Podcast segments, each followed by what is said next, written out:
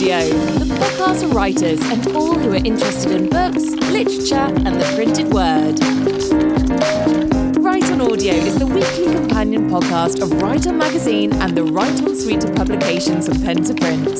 Subscribe by searching Pen to Print in your favourite podcast app to have new editions delivered to you each week. This is a Write On Audio showcase.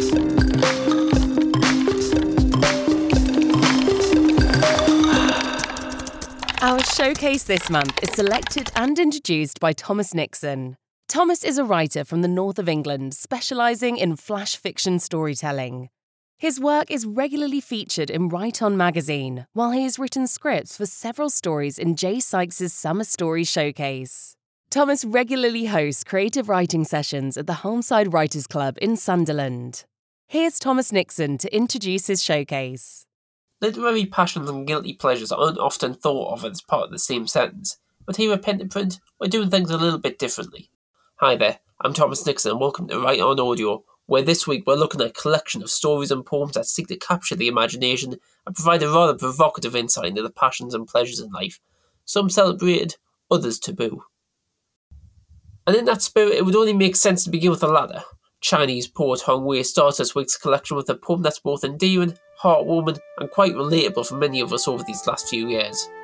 You'll no doubt feel yourself equally absorbed as we hear Calling Home. The moment you walked into my room while I was calling home was the moment I dreaded the most. I was talking to my family in China through WeChat in very rusty Mandarin. Hi, Mum. Hi, Dad. Hi, Sister. Hi Xiao Yu, hi Beiling. Xiao Yu is my niece and Beiling is a white fluffy samoyed. How are you? How is everyone? How is the lockdown situation at home? Have you eaten? What have you eaten? What else have you eaten? No, I haven't had dinner because I've just got up. No, I don't need to wear more clothes because it's summer here. Yes, I'm fine. Everything's fine. Please don't worry about me. Yes, the COVID figures are rising, but I'm safe and staying at home. I didn't tell them I recently caught COVID and still felt weak, or about the hate crime incident I'd experienced recently, or about my stress at work, or about how or what you were doing. I didn't mention your name nor did they ask about you. They may or may not know I'm gay.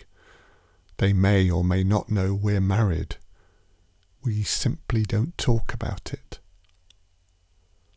I was nervous while you were standing there listening, as if you understood Mandarin, because I was afraid to show my other self to you, a strange person you don't quite understand, a strange person even I don't quite understand.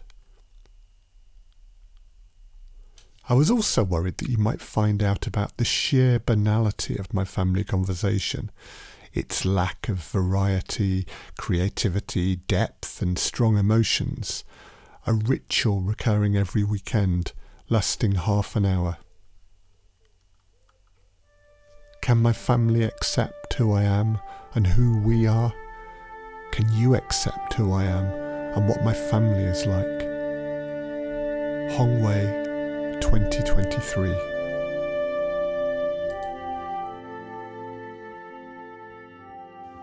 On the topic of long distance relationships, our next story explores that very notion, marrying a cathartic blend of humour and an imminent threat to world peace. We explore the idea of loneliness when close to others, and meet Bradley, who has been tasked with watching a man whose name he does not know and whose purpose remains a mystery.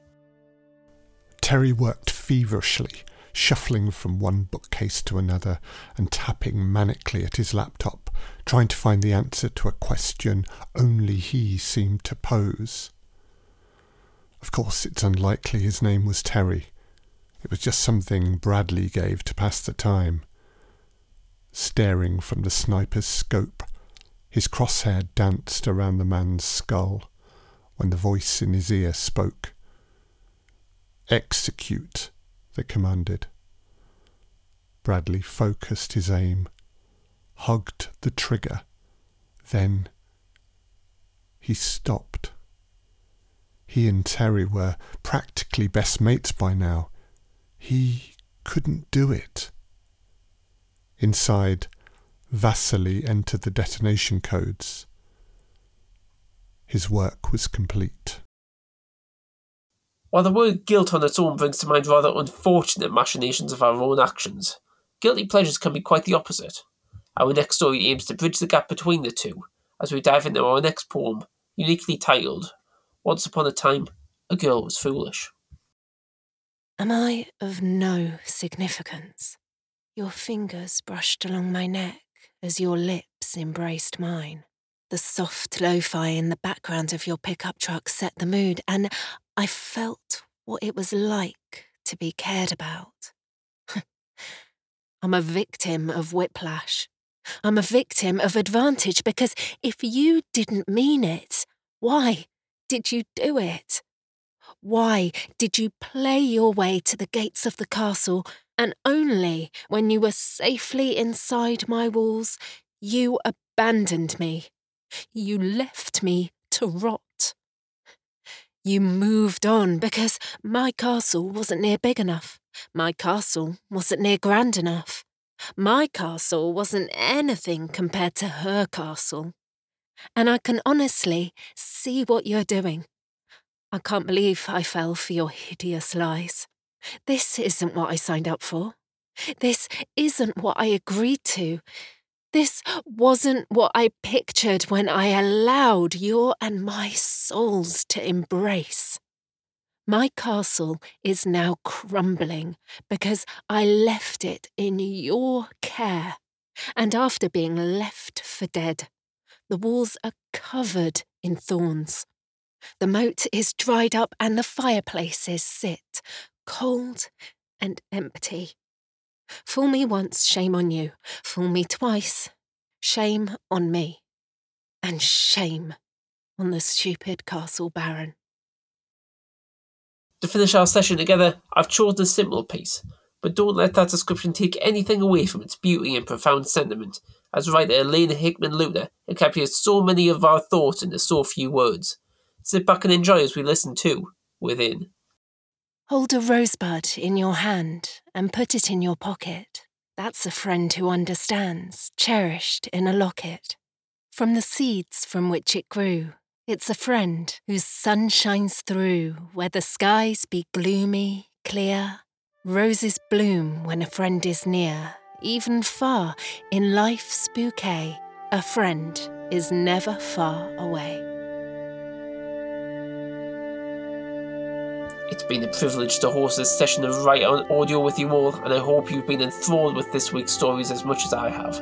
That's all from me for now. I've been Thomas Nixon, and I'll see you all next time. And now we have a bonus piece. From Thomas Nixon's Write On Digital Showcase, this is A Doctor's Secret by Sam Shakes. I can't bear this anymore. I can't bear this anymore. I can't bear this anymore. Ten years. Ten years of studying allopathic medicine and practicing for four. They wanted me to be a doctor. They wanted to tell their friends and family that their only son was a doctor. Holidays, clothes, toys, I had them all and the best education. They gave me everything. Everything but freedom. They made all the decisions what we did on holidays, what clothes I wore, what toys I played with, and what subjects I was to like at school. You like science, maths, and biology, Ravi. These are good subjects to like he said.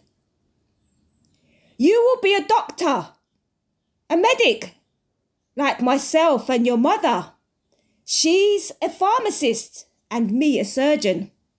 We are medical people and we save lives, he said.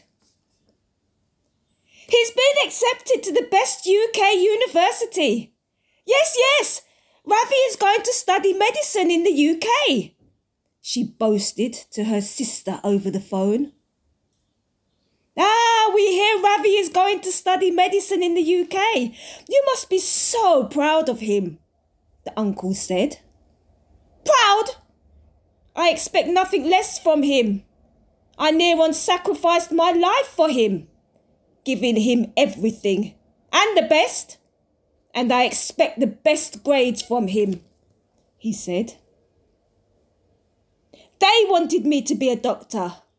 They wanted to tell their friends, colleagues, and the family that their son was a doctor. I didn't want to be a doctor. Why didn't you just say, No, I'm not studying medicine. I don't want to be a doctor. I should have told them I didn't want to be a doctor. Then I wouldn't have asked my cousin to do that. I wouldn't have asked him. I shouldn't have asked him. But it wasn't my fault. No, no, they made me do it. I wouldn't have if they didn't bully me. Still, I had a choice. I didn't have to ask him to do that. But he could have said no. He had no morals. But then I had no morals. He did it for money. I did it for the love of my parents. We were both wrong. Ravi, stop! You sometimes save lives, so you're a doctor. Yes, Ravi, you sometimes save lives, so you are a doctor. Still, I wish I hadn't done it. I wish I hadn't asked him to do that. But it wasn't my fault. Stop blaming yourself, Ravi. If only they didn't browbeat me to do what they wanted me to do. But you did it, Ravi, not them. You made the decision to ask him. A stupid one. But it wasn't my fault. They should have allowed me to make my own decisions when growing up. Then I wouldn't have made such a stupid one. I'm a stupid man. a very, very stupid man. If only they knew what I'd done. If anybody knew what I'd done, I'd be finished. As a son, as family, as a friend, and as a colleague. And if I truly admitted to myself what I had done, my spirit would die and I'd have nothing to live for. Thank you to Thomas Nixon for selecting our September showcase. The readers were Chris Gregory and Sally Walker Taylor. We'll post links so you can find out more about Thomas and his work and the pieces featured in this showcase in our show notes. We're always delighted to read your contributions, so if you'd like to see your words in Write On or hear them on this podcast, please get in touch. We'll share this link and all others mentioned in today's podcast as part of our show notes. I've been Tiffany Clare, and you've been listening to Write On Audio. Write On Audio is produced by Chris Gregory, and it's an alternative stories production for Pen to Print. This podcast is supported using public funding by Arts Council England.